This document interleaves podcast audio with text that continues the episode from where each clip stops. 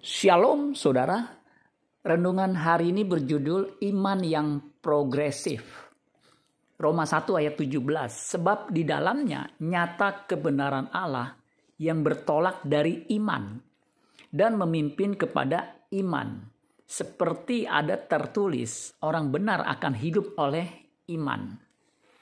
Ada tiga kali kata iman disebutkan dalam Roma 1 ayat 17 ini menunjukkan bahwa iman itu mengalami proses pertumbuhan yang progresif.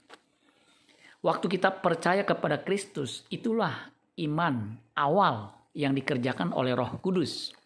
1 Korintus 12 ayat 3. Karena itu aku mau meyakinkan kamu bahwa tidak ada seorang pun yang berkata-kata oleh Roh Allah dapat berkata terkutuklah Yesus. Dan tidak ada seorang pun yang dapat mengaku Yesus adalah Tuhan selain oleh Roh Kudus.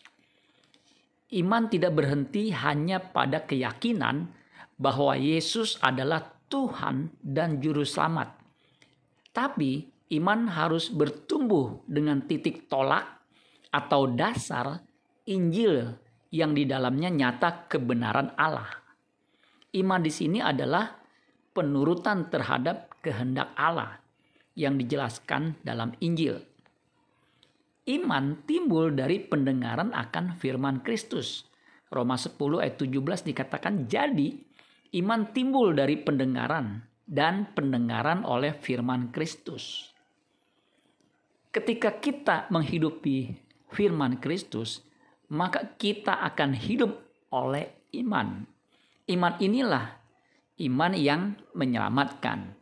Roma 1 ayat 16 sebab aku mempunyai keyakinan yang kokoh dalam Injil karena Injil adalah kekuatan Allah yang menyelamatkan setiap orang yang percaya.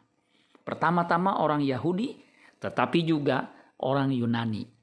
Amin buat amin buat firman Tuhan. Tuhan Yesus memberkati. Sola Gracia.